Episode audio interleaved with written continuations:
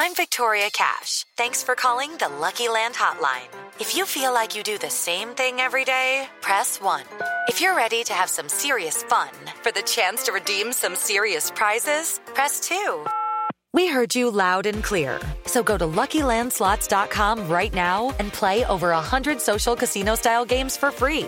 Get lucky today at LuckyLandSlots.com. Available to players in the U.S., excluding Washington and Michigan. No purchase necessary. VGW Group. Void were prohibited by law. 18 plus. Terms and conditions apply. With the Lucky Land Slots, you can get lucky just about anywhere.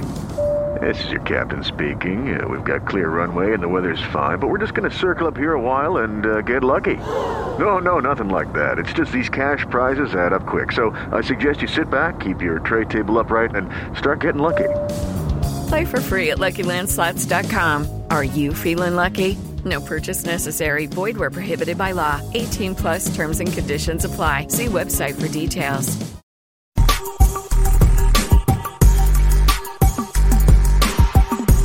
I'm Jameer Reynolds. Tony Johnson. This is CJ Walker. This is Isaiah Adams. My name is Brandon Mahan. You watching the Sons of UCF Live. You're watching the Sons of UCF Live. And you're watching Sons of UCF Live. You're watching Sons of UCF Live. You're watching the Sons of UCF Live.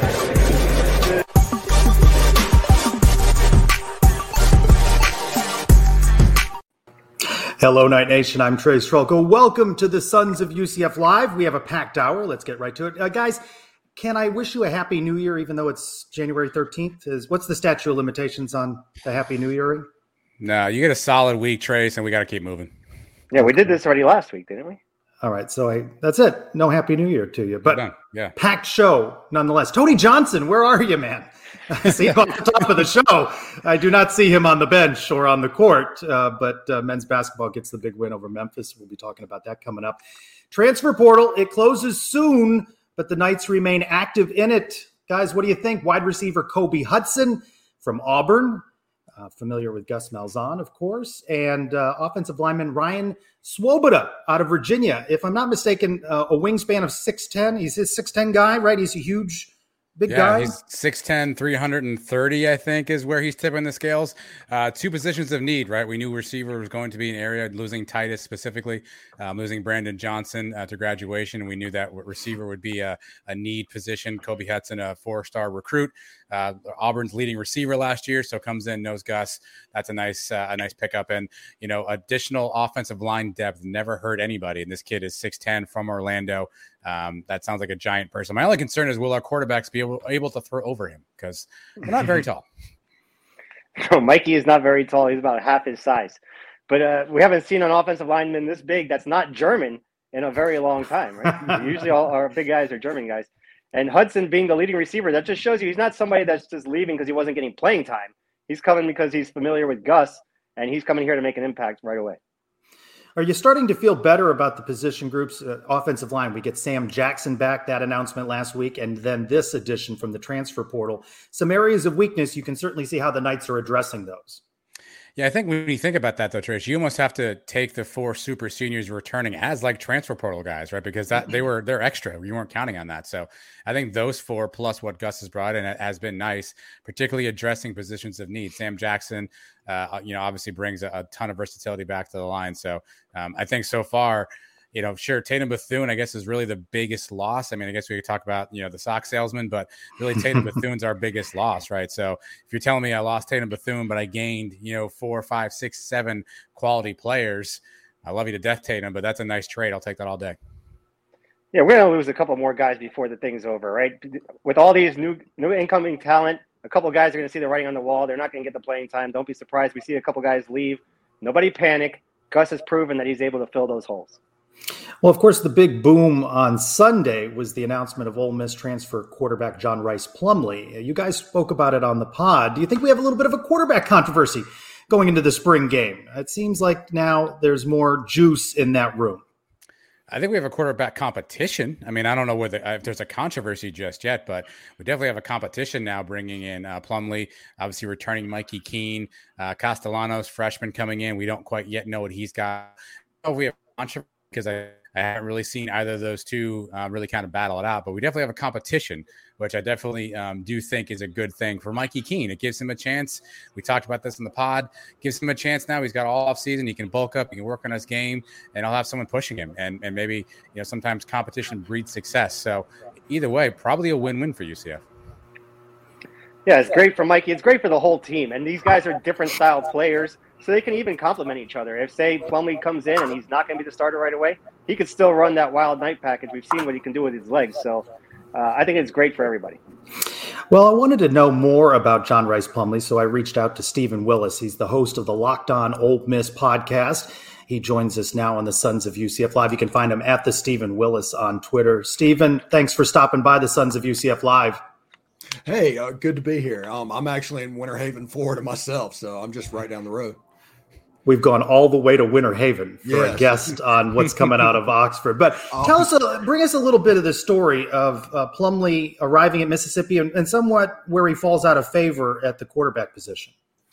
Well, he came in, he was Rich Rod's guy, um, mainly because in 2019, when Matt Luke was the head coach, Rich Rod was the offensive coordinator, and John Rhys was recruited to run the Rich Rod system. Now, what we need to remember about John Rhys Plumlee is the first three non conference games, he didn't play. He actually debuted starting against Alabama. There was nothing hard. So when you hear stories that, like, hey, John Rhys Plumlee can't pass, well, they leave out the part where he had no warm up. Let's throw get him right into the fire as a true freshman against Alabama on the road in the SEC West. I mean, that's what kind of happened. Um, then when Lane came in, Matt Corral was just he's got superior arm talent. He's probably going to be the first quarterback taken. That's the reason he won the job. And the backup is Luke Altmyer this year, and that's the reason John Rhys Plumlee was moved out into the slot position. Well, you said the thing everybody in UCF wants to know: Can John Rhys Plumlee throw? We've seen a ton of highlights. He seems to be running for a million yards a carry, but uh, we haven't quite seen him uh, rifle that right arm back. So, can he throw the football? He can. He can. Um, he wasn't asked to do very much whenever he was the quarterback because Rich Rod honestly didn't throw the ball very much. But if you watch the highlights in 2020 against Vanderbilt, you can see him throw a nice little seed 20 yards down the field on a post route um, to a receiver for a touchdown. Um, he can do it. He just needs to be developed. Now, he's never going to be the guy that progresses through four reads and picks out a guy and throws the ball. You're going to need to split the field, give him a um, one read, either throw it to him or him or run. And the benefit for you guys, I think, I thought that Gus Malzahn was most effective at Auburn whenever he had quarterbacks like that, like a Nick Marshall that that team was extremely dangerous, and that was a John Rhys Plumlee type of quarterback playing at Auburn then, and they almost won the national championship with him. We've had a transfer come in from Notre Dame a few years ago, Brandon Wimbush. He was supposed to be the starter right away. I think a lot of people are anticipating Plumlee to come in and be the starter, but he got moved to receiver. You never know if he's going to be the starter here all year. How was he as a receiver? In case we have to move him there ourselves. Uh, a work in progress. Um, he he didn't actually um, play a whole bunch at receiver. He returned some kicks, um, but it was a work in progress of him learning the position. Now he would have played probably a lot more next year if he would have come back to Ole Miss, but at UCF, um, I, I think he genuinely wants to play quarterback. And the problem that you guys are going to run into, and the problem that he is going to run into, he also wants to play baseball. And I just don't know at this level if a quarter if you can play quarterback and baseball because you need those reps in the spring. Well, you uh, you brought up baseball there. What kind of baseball player is he? He's an extremely um, fast guy. Obviously, he's a great defensive player. He hit in the low, low to mid two hundreds, um, but he got better. Like he improved his swing. He he was at the point where he goes. He might hit 275, 280 this year and that'd be about right. But he ended up being the guy. Everybody was talking about Jerrion Ealy and John Rhys Plumlee um, playing baseball, and Ealy was the guy with the upside. The guy that came in that actually contributed to the team was John Rhys Plumlee. I've never seen someone have, have one of those goodbye graphics that was like five pages, and uh, and John Rhys uh, pulled that off in his announcement. But he seemed like he was really beloved by his teammates. It seemed like uh, the Ole Miss fans really kind of uh, loved him and embraced him. What kind of teammate is he? What kind of what kind of fan favorite was John Rhys at his time at, uh, at Ole Miss? Uh, he's absolutely a great teammate. No matter what he does, if he's sitting on the bench, if he's playing, he's going to be a great teammate and he's going to be beloved. And the same goes for the fan base. The one thing that you need to know i don't know what y'all do with the coaches show but we do a show called the season. If anybody is curious about john rhys plumlee's personality go to youtube and look at the season for 2021 he's on there nearly every week. He's a ham for the camera. He, he genuinely likes the attention. Um, but yeah if you want an idea of his personality that's a good place to look you you um, describe him as a leader on that team. When he came in, you're the quarterback. He needs to come in here and take the reins. Is that his personality? Is he more of a lead by example kind of guy? Uh, he, he's a, he, he's a vocal guy. He's a vocal guy. He'll go out and do stuff, and you're and just like, okay, okay. Like um, whenever he wasn't playing baseball, they do a, something in the fifth or sixth inning, uh, a song on the that has a dance routine that everybody gets into and all of a sudden John Rhys Plumlee is down by the first baseline doing the dance routine by himself. He, I mean, uh, he he he definitely um, wants the eyes on him, and he, he's not going to shy away from being a vocal leader at all. You just need the actual performance to back up the words. I think that that, that that's the only thing issue he would have at um, UCF because he hadn't done it down there. They don't know him. Well, what we've seen of him is he's not afraid to lower his shoulder and uh, gain some yards with his legs. Talk more about him as a runner, what you might expect Knights fans will see from him uh, in 2022. Um, the 2019 LSU game, um, and that LSU team is probably the best team that has come through college football in the last 50 years. And he ran for 220 yards, three touchdowns, and completely lit them up. Ole Miss had no business being in that game. And at one point in the fourth quarter, Ole Miss was down by eight or nine or something like that. And you actually just saw him get faster. These five star players for LSU are trying to catch this this smallish guy, and he's just running away from them. And um, I mean, it, it beat all I'd ever, ever seen. He's he's a guy at this point he is trained to read once, run. That that's how he's been trained to this point. Um, if he can develop read once, read twice, then run, you might have something.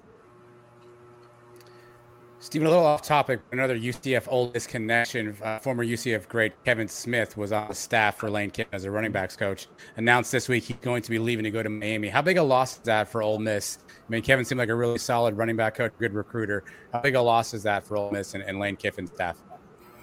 Yeah, honestly, I don't want to take away from Kevin Smith. He, he was a heck of a football coach and he was absolutely beloved. But it's gotten to the point in college football where an assistant coach is repl- is almost plug and play because it's not a situation where you spend four years building a program and those relationships because everybody knows with the one year transfer rule – um, whoever is the star recruiter, that guy is going to go. Today, Henry Parrish popped into the portal. He's probably going to go to Miami. And knowing that, I'm, I'm not overly concerned about an assistant coach. I do like Kevin Smith. I think his energy and the um, the way he taught pro mindset to Jerrion Ealy and Snoop Conner helped them out immensely. And um, also, I, I remember watching Kevin Smith in college, and it, he was just a fun back to, back to watch. Before the show started, we talked to you for a minute. You said you remember the 97 game with Daunte went to town over there. And we almost beat you guys. Since then, recently, we've beaten Auburn, we've beaten Georgia, we've beaten Florida, all in bowl games. In my opinion, we beat LSU if, if McKenzie Milton's healthy that day. What is the view of UCF from the Ole Miss side? Uh, well, right now, I view them as the best team in Florida.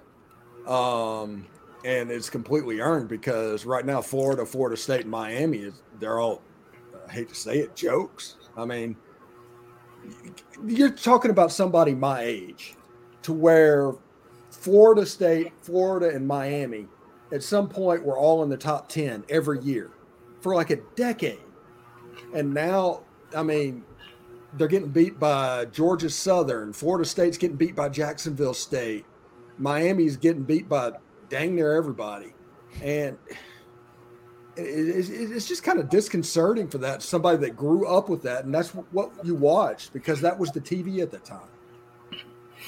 Steven, I like you already. You know, best team in the state of Florida. You're knocking the other guys. Just need to get a home and home with Ole Miss. I know a lot of our fans would love to go to Oxford. Tell us a little bit more about your podcast as we wrap up. Yeah, um, we do things a little bit differently. We're about all about commentary and perspectives. We don't try to break news um, on it because everybody's trying to break news on it. So we just do commentary and perspective. We want to make Ole Miss, following Ole Miss sports fun again because so much with the news breaking people, it's about what got away, what hypothetical did you miss on. This is more about fun stuff and tangible stuff and stuff you can get behind.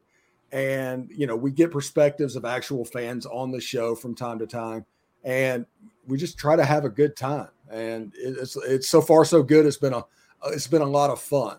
Um, but you, you know, if you want to follow me and catch me at the Steven Willis, if you want to see the show, it's the Locked On Ole Miss podcast on YouTube. Well, we're glad you stopped by the Sons of UCF Live tonight. Thanks so much. Oh, no problem. Thank you, guys. Thanks, David. All right, guys. Do you feel better about John Rhys Plumlee coming in at quarterback uh, in that battle with uh, Mikey Keene and, and others uh, in the 2022 season? Yeah, I never felt bad. I guess. I mean, it's interesting the way Steven kind of uh, described his, uh, you know, his offensive style. You know, one read, two reads, and, and run. You know, that that certainly fits in with what we've seen Gus kind of do. You know, we had Nick Patty last week, and he kind of referenced like Gus doesn't have the most overly complicated playbook. We're not asking him to to make a, a ton of reads and make a ton of reaction throws. You know, it's really kind of check down a receiver, check down a receiver, and tuck it. So, you know, hearing Steven talk about that being a strength, seeing the videos that we've seen of him running for millions of yards you know, certainly optimistic, but you know, we got to see how it plays out. We got to see how, how Mikey responds. But I, did, I think the competition element is definitely interesting. So um, I was never really down on it, but I mean, it, it helps to understand specifically that his skill sets match probably what Gus wants to do offensively. I think there's going to be plenty of plays drawn up for him to run right away. But the thing we never saw too much out of Mikey this year was when the play wasn't there, he never really took off with it. Maybe one or two times we saw him really break a run. But this kid is going to be able to do that I like that ability. The fact that he's not able to read defenses yet, um, that's a little concerning. But, let's see if Gus can improve on that. Yeah, of course, Mikey is a freshman, though perhaps not asked to run the ball, right? So that is a consideration when it comes to Mikey. Maybe that's something that he develops uh, going into spring camp. You know, uh, Plumlee brings you the, the running, right? We know what he can do. We've seen the video. Uh, the the running back room stronger now with the return of Isaiah Bowser. I asked uh, my question this week how would you grade the running back? 60% said good. Uh, nearly everybody else said excellent. Uh, I'd, I'd, say good, uh, certainly different when Isaiah Bowser was in there. And uh, in his most recent media availability over the weekend, uh, head coach Gus Malzahn talked about how good it was to have Isaiah Bowser back. It was it was really big. Um, I think it was it was pretty easy to see when he was healthy. Uh, you know, we were uh, really uh, a very, very strong offense. Um, so, you know, he, he, he's, he's a game changer. There's no doubt about that. Certainly fair to say game changer. It was a different style of running, the way he churned and got extra yardage when he was in the game. Yeah, I mean, look, we said it before. Gus said it in this press conference, obviously, right? It was a different offense when Isaiah Bowser was in the game. And we saw that, you know, take place at Florida. Again, we made this joke a hundred times, but, you know, how many times have we seen UCF take a, a drive in the fourth quarter and absolutely just dominate the running game and, and, run the clock out? It wasn't something that we've seen really in the previous four or five seasons. And I think Isaiah Bowser was a big part of that. No disrespect to Johnny Richardson or, uh, you know, maybe even Mark Anthony Richards, but I don't I don't know if we get that same drive without Isaiah Bowser. So I think having him back is huge. Um, but also having depth behind him, I think, is important to us because while I, I, hope it doesn't happen, we understand he's been injury prone. So perhaps having that depth behind us certainly does help out if indeed something does happen, which obviously we hope it doesn't. Yeah, the only concern with the running back room is there's not enough footballs to go around to all the guys that are there. Like you said, there's so many of them. It's great to have depth in case there's injuries, but if they're healthy, Bowser's getting the ball 25, 30 times a game. That means only a few touches for the other guys. Yeah, Bowser, a man not of many words. Most of his media availabilities are fairly short. So, in the spirit of that, Uh, and in the spirit of raising expectations among Knight Nation, I found a, a soundbite, a quick soundbite in which Isaiah Bowser just heightens expectations going into 2022. I think we, we have a shot at being really, really good. You know, um, you know, I think you know championship level is is where we're going to be at.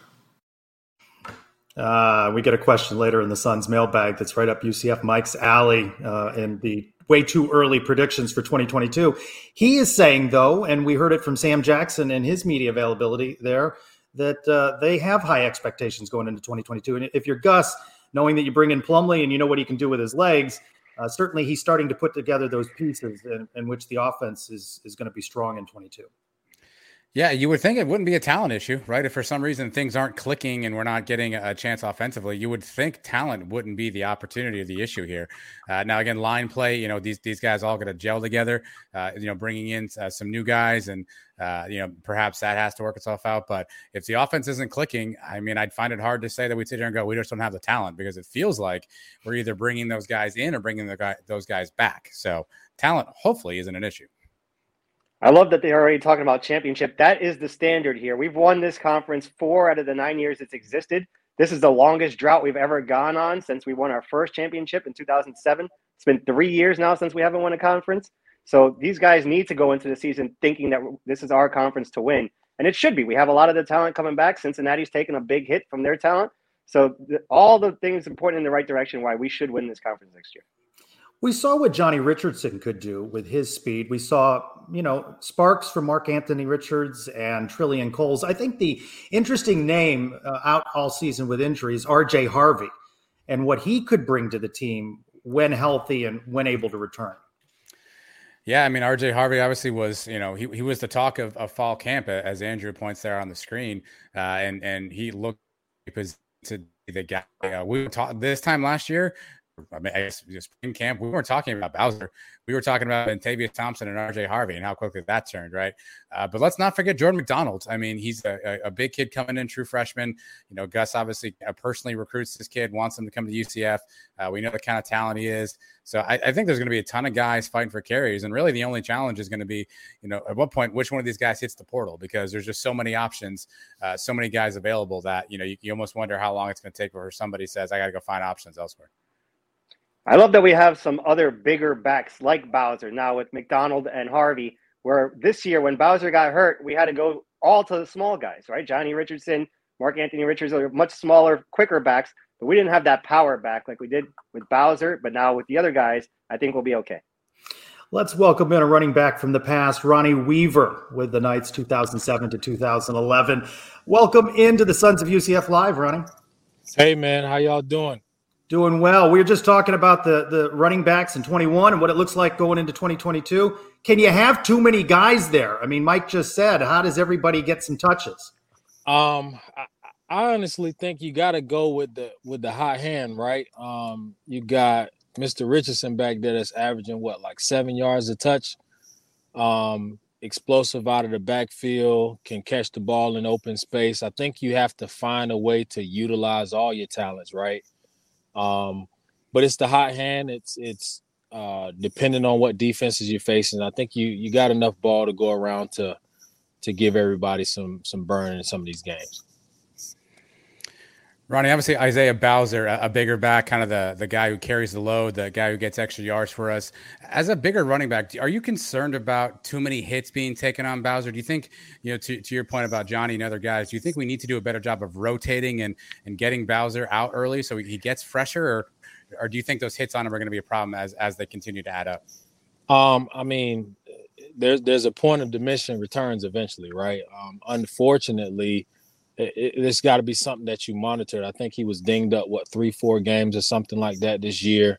Um, those hits are gonna eventually take a toll.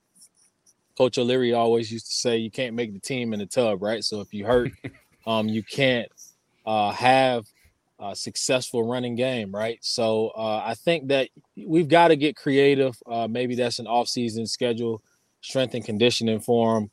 Um, but you know, ultimately, he's got to get some reps. He's got to get in a groove. He's a, uh, I think he's a momentum type guy. Extremely downhill. I like him to be honest with you, and I think that he's gonna do a lot to help us, you know, be successful in the in the future here. Ronnie, when you were there, we had Jeff Godfrey as a quarterback for a couple years. Now we're bringing in another guy that can run too, Plumlee.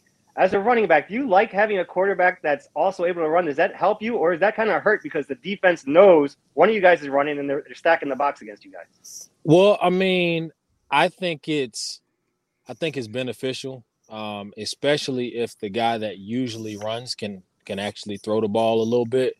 Uh, it helps out overall. Um, usually they use a spy player. Uh, they usually use another nickel DB.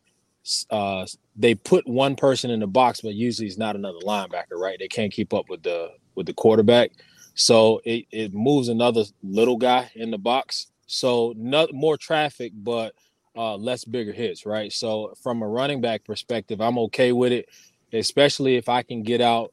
Um, I think we did less. You know, you, you just saw a different offense when uh, Dillon Gabriel got hurt. Um, pace slowed down a little bit, less triple option, less uh, you know, quickness, uh, uh swift swift of foot from uh, some of the running backs and the quarterbacks too. So I think a mobile QB does help in the grand scheme of things. When we talk about playing time for running backs, talk about the importance of being able to block effectively as a running back. Running back. Um, so I mean, it was two things, right? Ball security is is first and foremost important. Uh, second piece is if you can't block a blitzing linebacker, you can't play.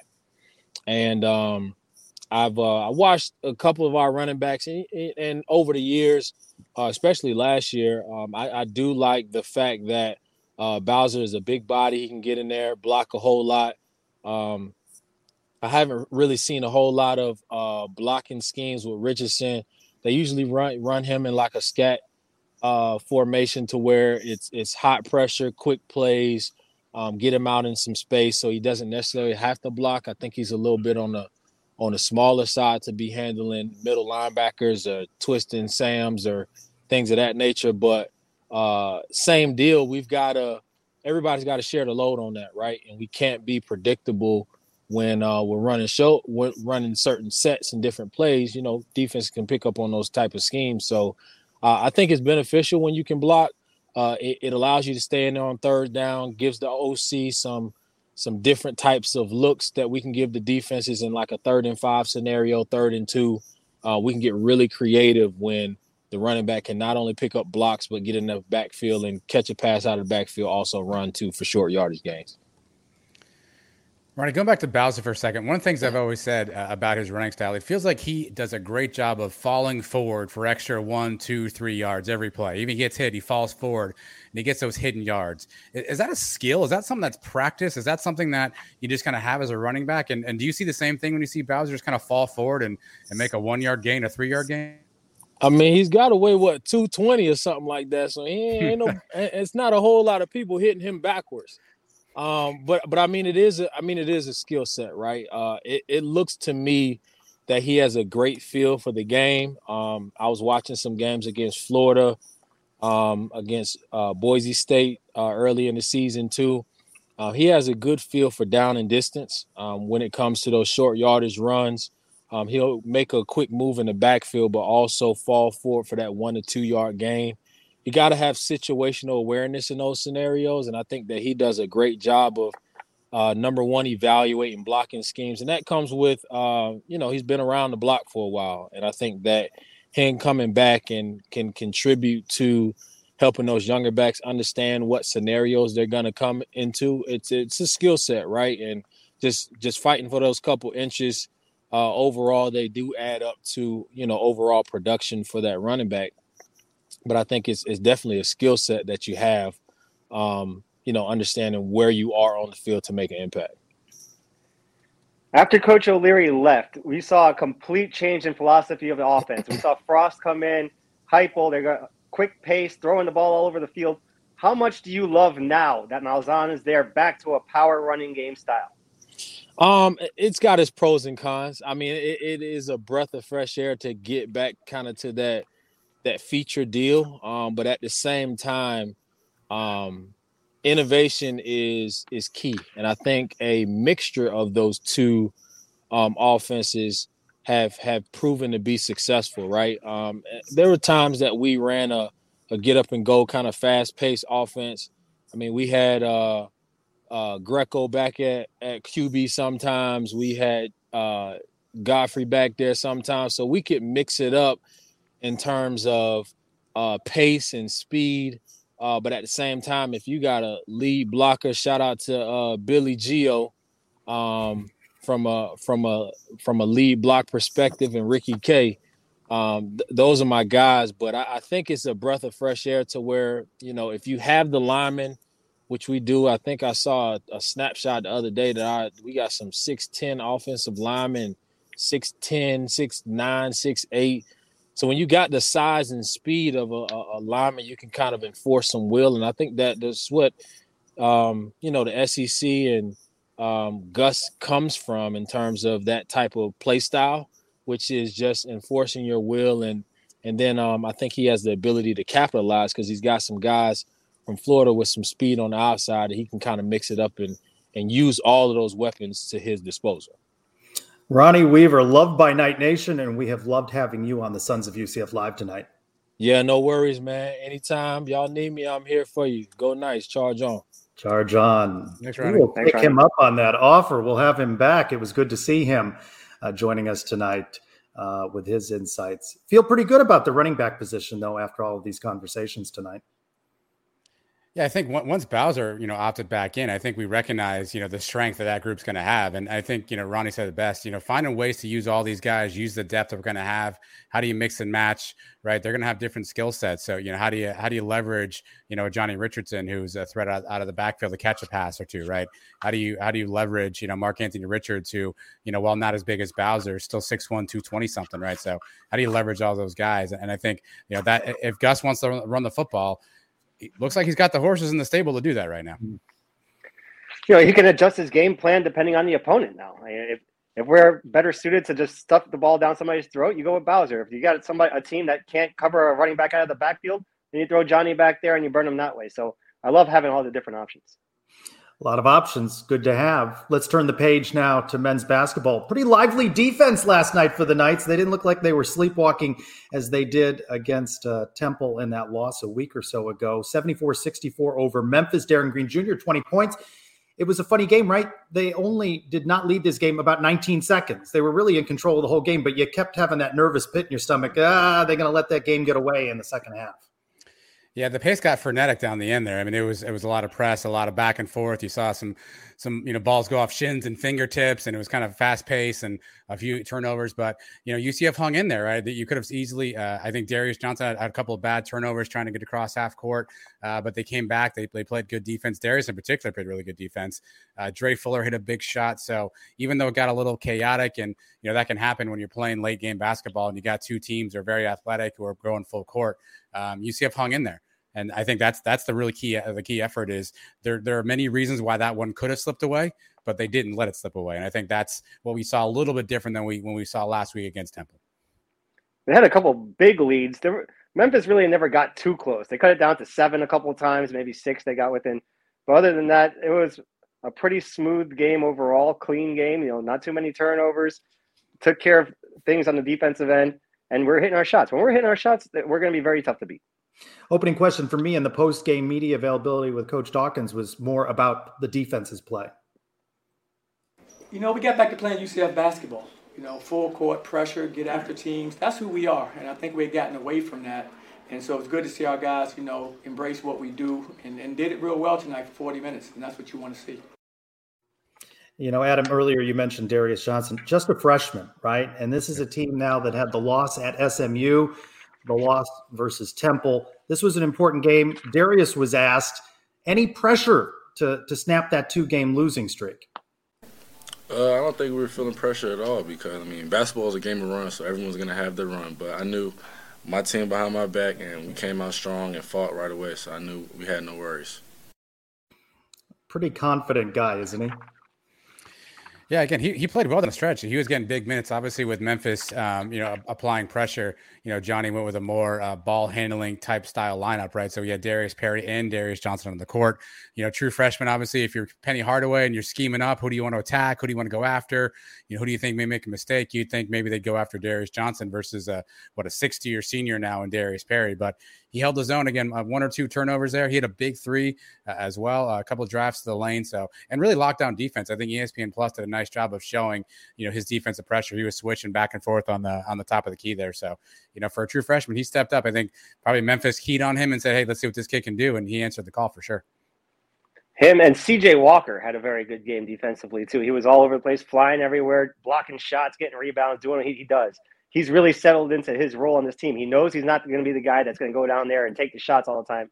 He'll take one or two a game, but he's really I like the way he's been playing too. A week ago on this show, BJ Taylor said, "Relax, everyone. Okay, just calm down. Let's welcome back in BJ Taylor, who got a pretty good ovation last night at that game, sitting courtside watching his Knights play." Yeah, yeah, it was great to be back, guys. Uh, thanks for having me on. Um, a lot of energy in the building last night. Um, obviously, it was great that we were able to come out with a victory. Um, so let's talk some hoops. Let's get to it. All right, that opening soundbite from Coach Dawkins. That's Knights defense the way he wants to see it be played. Can you say that one more time? I'm sorry, I lost you for a second. Coach Dawkins in his opening soundbite said that is Knights defense the way he wants it to be played. Yeah, no, for sure. They definitely want to be a team that gets up and down. Um, I think you're kind of seeing that's kind of a you know kind of a dichotomy between you know, the team we had when I was there, we were more of a, you know, kind of slow it down, feed the post, let's let's grind it out, let's play physical, um, let's make it a half court kind of game. Compared to them, with these guys, you know, they're a little better when when it's a flow, it's a free flowing game. They're able to get Darin Green looks in transition. You see guys like C.J. Walker's able to run out and you know kind of be a rim runner. So for them, you know, with this 21-22 team, that's really important for them to be able to get out, run and get those easy baskets because without it, it makes the game more stagnant. It makes it a more physical half court kind of a grind, and that isn't the kind of team we have. So for for this year, I think you know for them to continue to have success, they got to get out and continue to run in that open floor and get those easy looks. You mentioned Darin Green Jr. He, he's got a, a, really sweet shooting stroke, BJ. What uh, what makes him such a good shooter? I know you've, you've played with him, right? You've, you've seen him practice. What what about his shooting stroke, and what about him just makes him such a great shooter?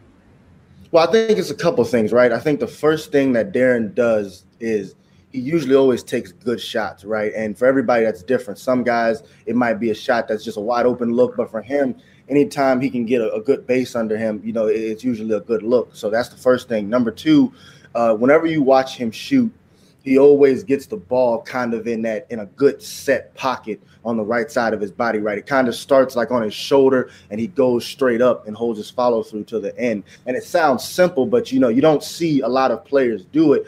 The, the best player I would compare him to is kind of like a Klay Thompson, right? If you see Klay, Clay has that wide base, he gets the ball set at a good spot, and every time he goes up, ball has good backspin, good rotation, and it's always a good looking shot, right? I mean, you guys watch a ball and, and our viewers watch a lot of ball. You can tell when a guy shoots the ball well with consistency because every time he lets it go, you think it's going in. So those are kind of the couple things that he does. He takes good looks and he always gets his feet set and gets a good base under him and gets that ball into a good set pocket to let it go.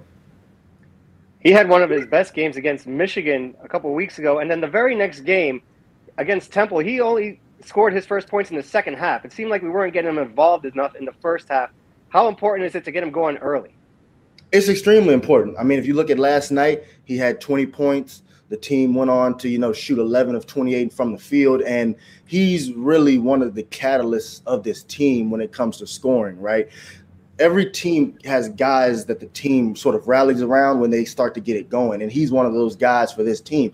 His teammates, the Darius Johnsons, the CJ Walkers, they look to a guy like Darin to lead them so that they can come in and fulfill their role as being, you know, third and fourth scores, right? But if if he's not able to get his thing going, it makes it more difficult for guys like Mbake, CJ, DJ, you know, those guys to kind of get it going. I mean, if you're looking at Brandon Mahan, even though he didn't have a good game last night, he's a little more capable of kind of creating his own shot and creating his own look. So he's not as dependent. But when Darin and and and B Mahan are able to get it going, it takes a lot of pressure off the rest of the team so that again, guys like CJ Walker and DJ are able to combine for 24 points last night off the bench, and that really, you know, kind of lifted the team to to success last night. If you ask me, that the 24 points from those two guys off the bench was really the difference in the game.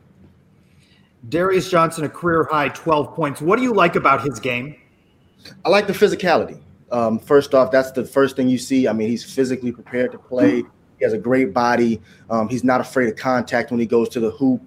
Uh, if you watch really good players play, if, if you're watching you know, like a Villanova kind of team, they always play off two feet. And Darius does a great job of, of getting in the paint, playing with a, with a good base under him, and, and making good decisions, right? And you're seeing again as a young player that he is because he's a true freshman, right? He just showed up in the summer, you know, and this was his first time really getting experience in college ball. So you see the the confidence growing. You see the the, feeling of I'm able to do this. I'm able to, you know, wave off guys sometimes and say, you know, I'm able to take this look. He had the one play last night where he had it at the top of the key and Mbake was coming to set him the ball screen and you saw him just wave it off like, no, I got this, man. Let me let me take this and I can get to my shot and get a look. And he made it.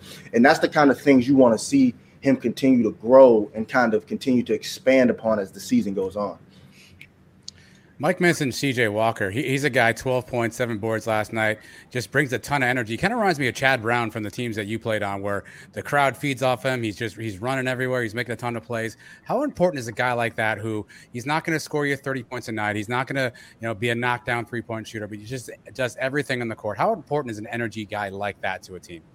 It's extremely important, right? Because if everybody on the team is trying to score, you usually have a bad team. you know, every because everybody gets scored. There's only one ball, right? So when you have a guy like CJ who's out there, who's going to play with energy, who's going to block shots, you know, who's going to get out there and box out, those type of things kind of do, you know, what some people refer to as a glue guy or the dirty work guy. You need that because without it, nobody's doing the dirty work, right?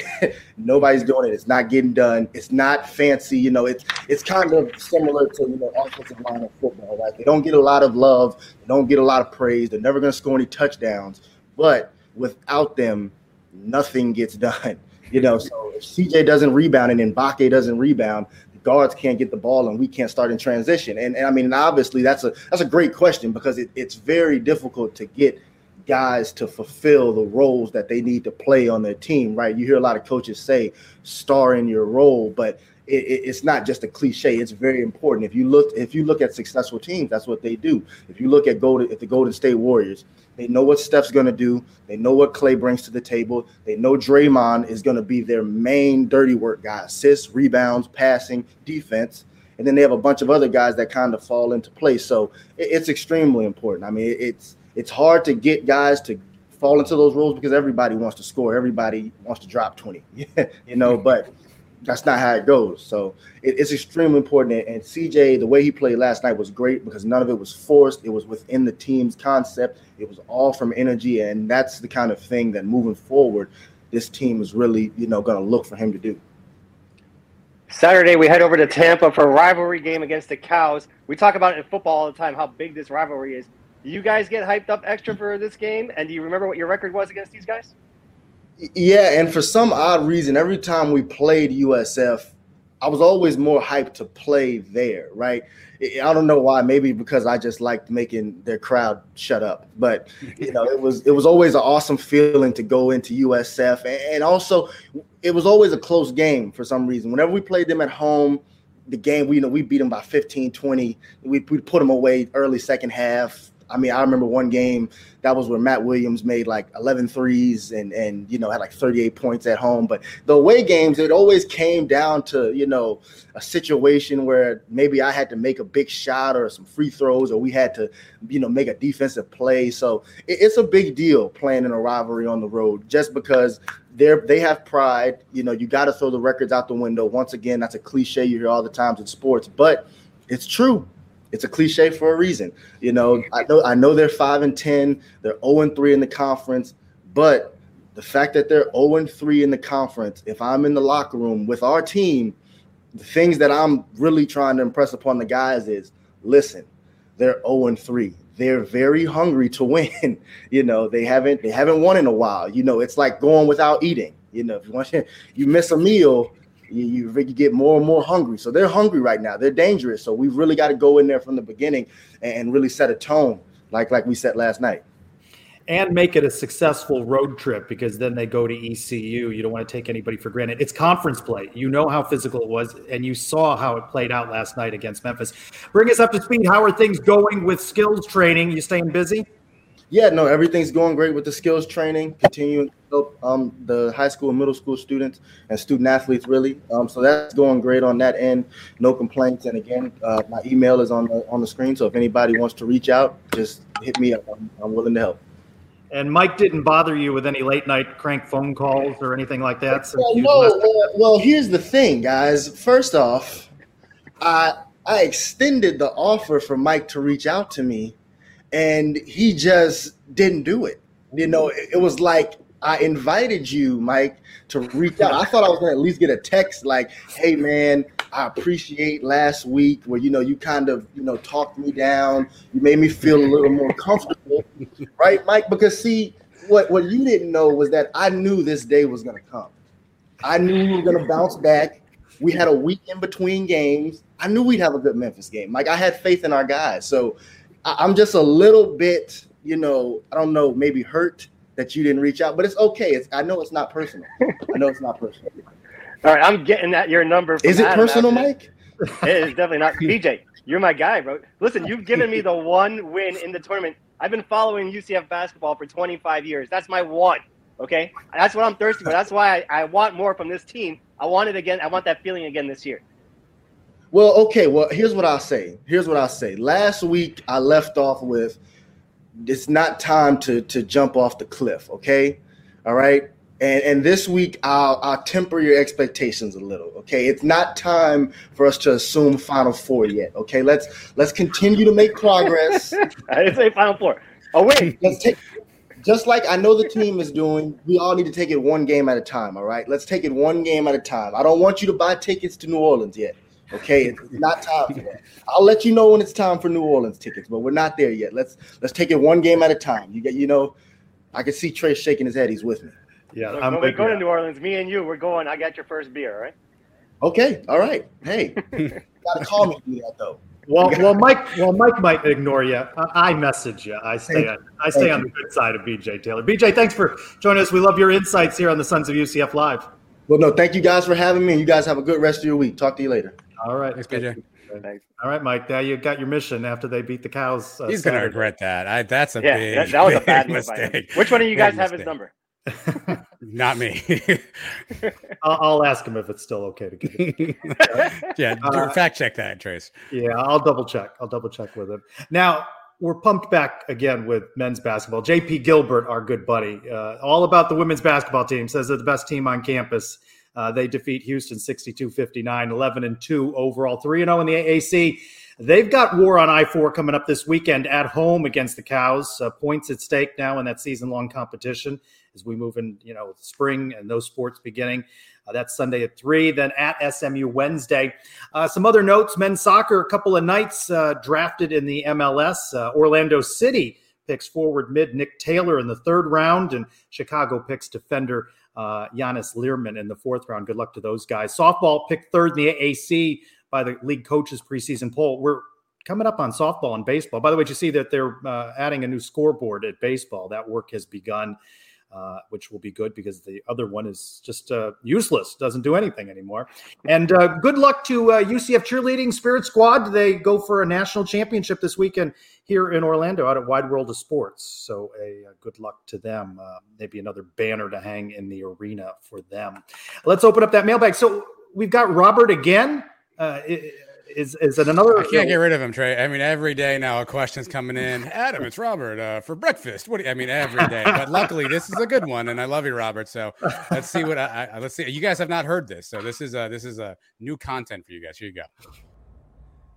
Hey, Knight Nation. Two letters, two words here.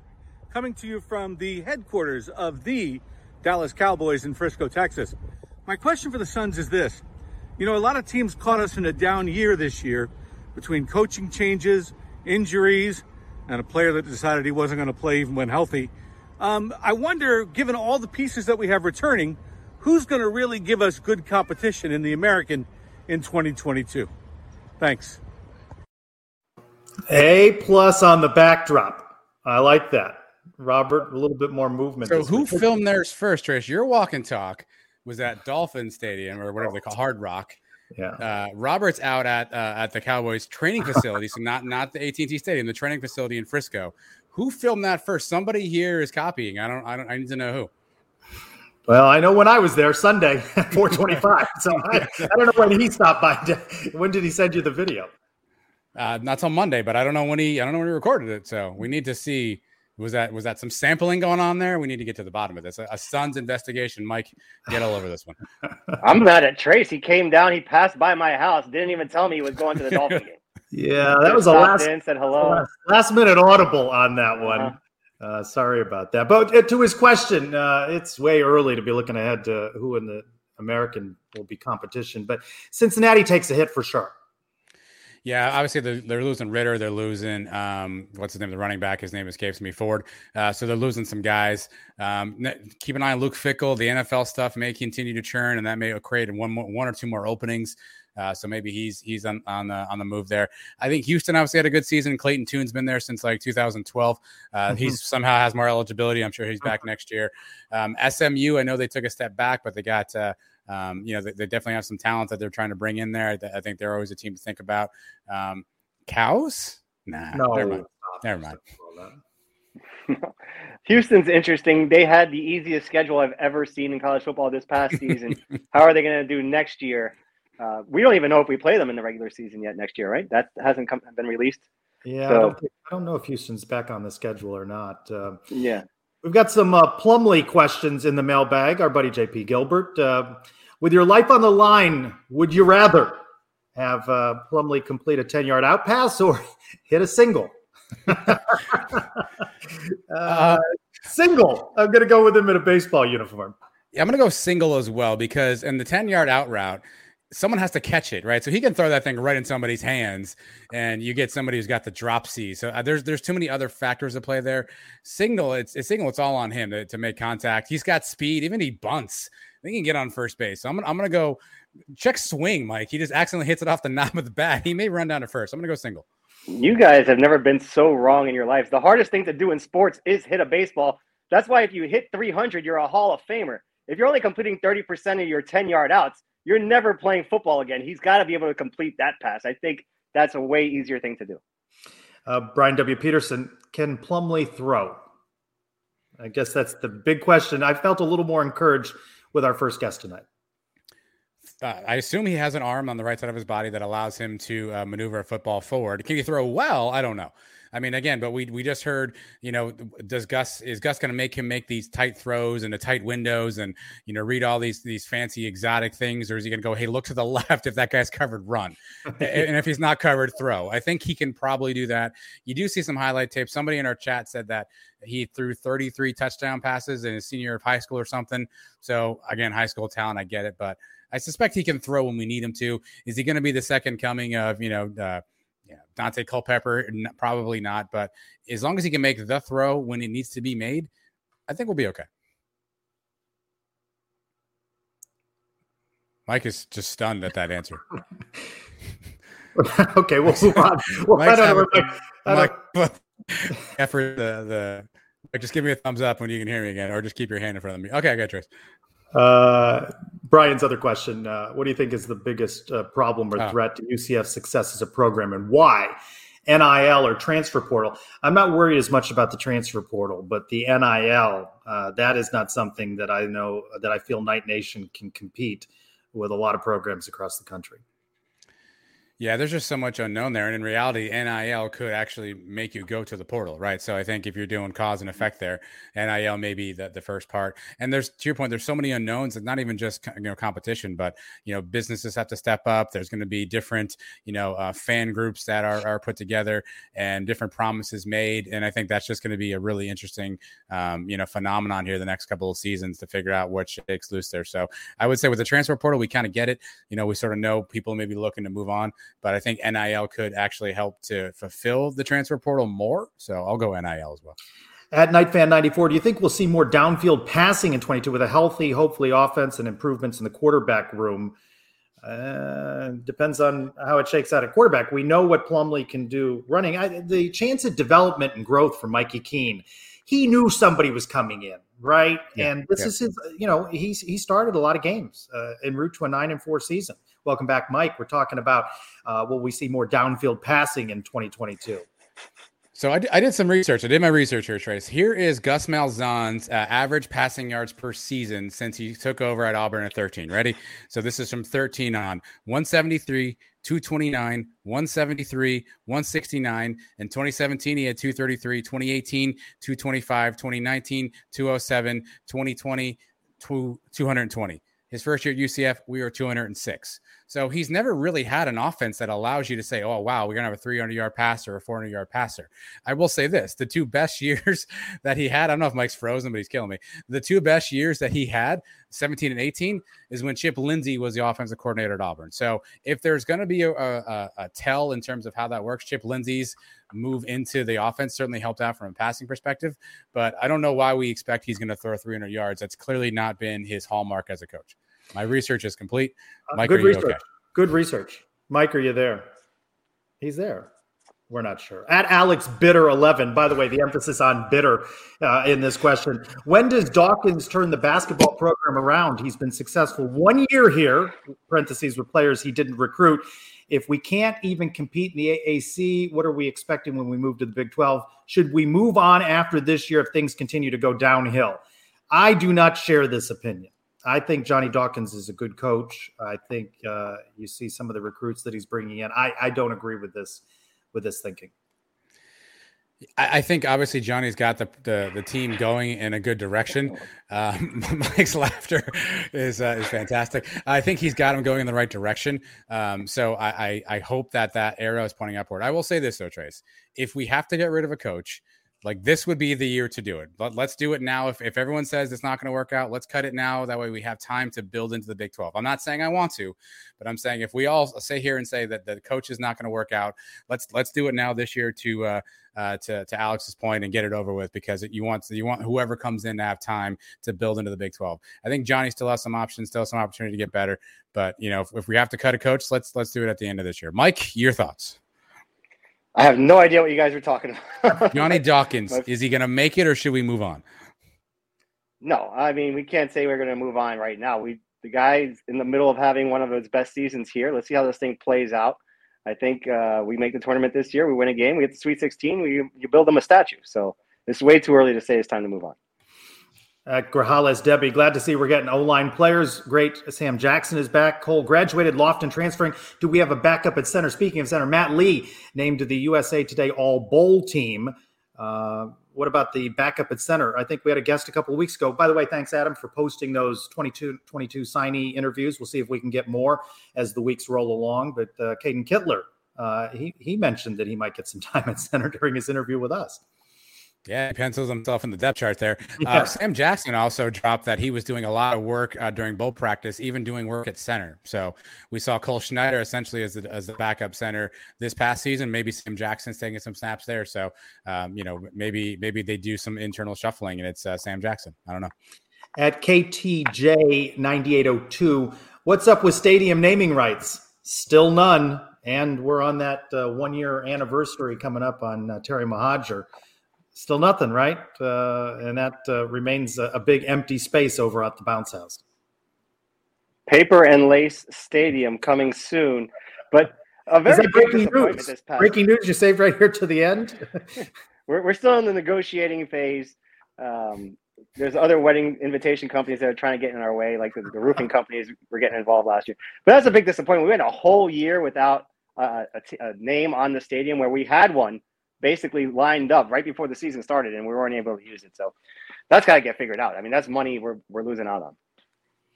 Yeah. At uh, Salisbury, if the ACC kills the expanded playoff by insisting on an 18 playoff and a cynical bid to force Notre Dame to join their conference, as has been rumored, he asks, can he still technically continue to blame Notre Dame for everything wrong with college football? That's the wrong answer. The Rose Bowl is who you blame because they just screw everything up with that stupid game. It's got to be played at five o'clock on New Year's But it's Day. beautiful. But it's a beautiful backdrop. And, and it's a, there are mountains in the back. I get it. The Rose Bowl is the real answer. Who to blame? The greed is what you blame. All the people that are in charge right now just wanting to get as much money as possible for themselves and not really caring about what's best for college football. Well said. Wow. Serious, Well Mike. Jeez. Pretty good. Wow. Pretty good. Save the series right there till the end. We we wrap up with uh, Wade at 911 underscore black underscore gold. Let's hear those way too early 2022 season predictions. Uh, this is the easiest question on a T for Mike that's ever been asked. 12 and 0. 15 and 0. Oh, 15 So and you got 0. My- my conference championship game, the playoffs. Don't forget those games; those are the important ones. I don't But know. I mean, look, you and look at JP schedule. Gilbert. I don't know who goes farther out of bounds with JP by, unrealistic by a mile. I mean. I mean, you're gonna look at the schedule. I don't know what the order is yet. I don't know when our bye weeks are. Do we have cold weather games? Any of that stuff. But there is not another team in this conference that I'm really scared of. Right? Cincinnati is not going to be as good, and we're going to be better. And then you got the out of conference games. The two tough ones are at home. All our hard games are really at home, and nobody's really beat us at home in a few years. I don't count those COVID games that we lost to Tulsa and Cincinnati when there was no crowd in there. The last time we lost a game at home count. with a packed house was what 2016, the Temple Tulsa, game when we lost in the in the last second. So it's been a while. I like UCF fans. We accept the national championship, and then their games. We're just not going to count those. Let's do. if, those no one, if no one saw it, that it didn't. It didn't happen, Trace. Yeah, I mean, like, I'm- I look. I agree with Mike's point on paper, right? Um, and I think a lot of what UCF season will be is probably less about our opponents and more about UCF, right? And just none of us said we are going to lose to Navy, yet we figured out a way to make that happen, right? Um, you know, I think we knew Cincinnati was going to be a tough game.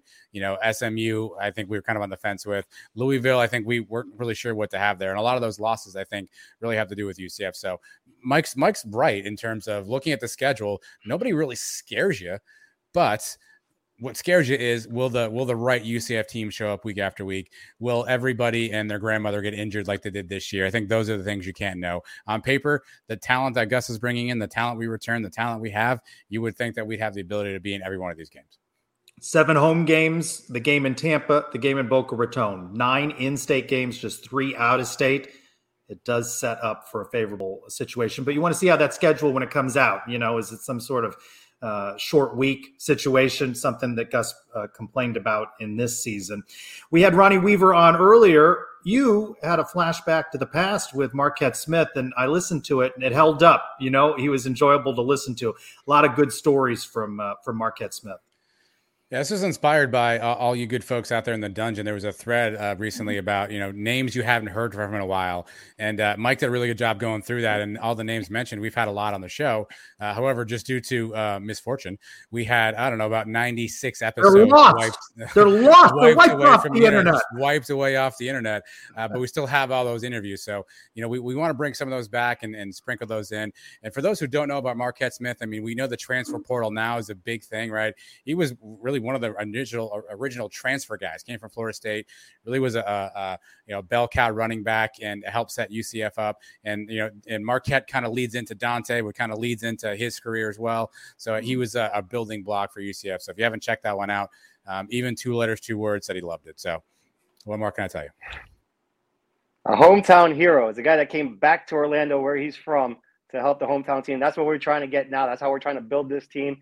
That's how this team was built in the early days too, with guys like Marquette. So I, I enjoyed the interview too. I haven't heard it since we did it, and it's been over a year, right? More than that. So I, I listened to it More again than today that, too, and it was really good.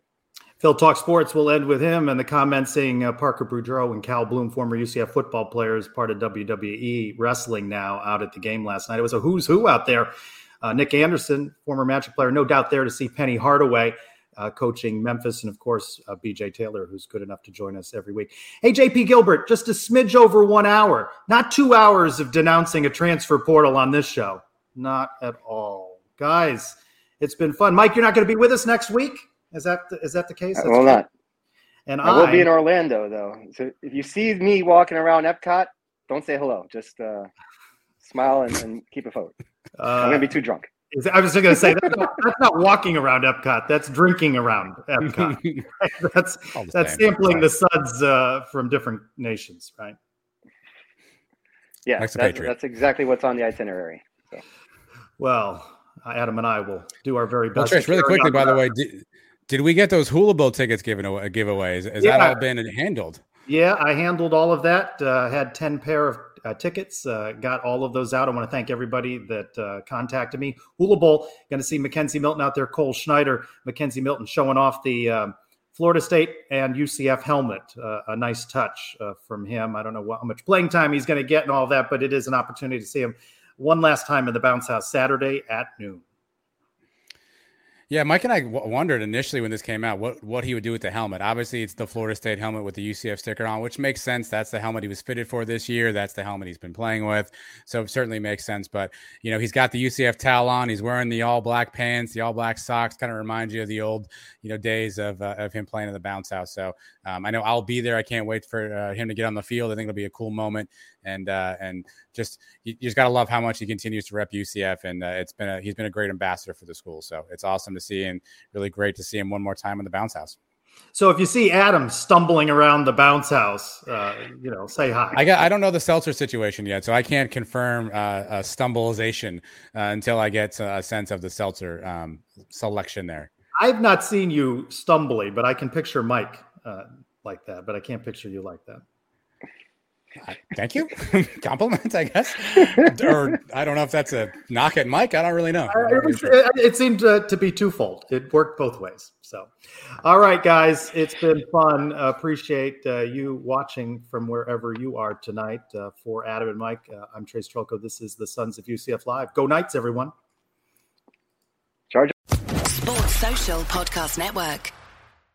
Hello, it is Ryan, and I was on a flight the other day playing one of my favorite social spin slot games on chumbacasino.com. I looked over the person sitting next to me, and you know what they were doing? They were also playing Chumba Casino. Coincidence? I think not. Everybody's loving having fun with it. Chumba Casino is home to hundreds of casino style games that you can play for free anytime, anywhere, even at 30,000 feet. So sign up now at chumbacasino.com to claim your free welcome bonus. That's chumbacasino.com and live the Chumba life. No purchase necessary. Group. Void were prohibited by law. See terms and conditions. 18 plus.